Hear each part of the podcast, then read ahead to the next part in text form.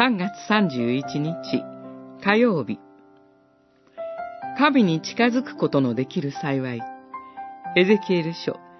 41章42章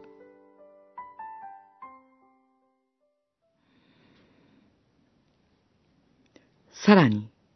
拝殿の奥の面まで奥行きを測ると、二十アンマ。その横幅も二十アンマであった。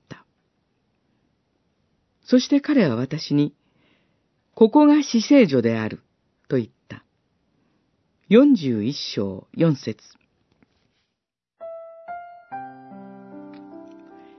新しい神殿の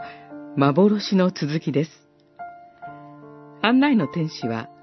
エゼキエルを拝殿に連れて行き、正面の奥のある部分を測り、ここが死聖所である、と言いました。その死聖所は、以前の神殿の死聖所とは、かなり様子が違っています。以前の神殿では、死聖所と聖女が垂れ幕によってはっきりと分けられ、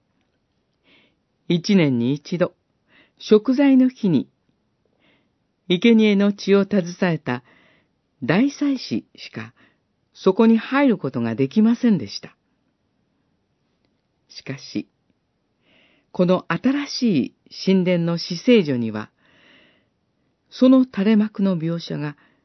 一切ありません。エゼキエルが、この垂れ幕なしの死聖所を見た時の感動は、どれほどのものだったでしょう。キリストが十字架で苦しまれ、息を引き取られた時に、神殿の垂れ幕が上から下まで真っ二つに裂けました。これは、キリストの十字架の贖いによって、神と人との隔ての壁が完全に取り除かれ、恐れることなく神に近づく道が切り開かれたことを示しています。私たちはすでにこの恵みに預かっています。これは決して当たり前のことではありません。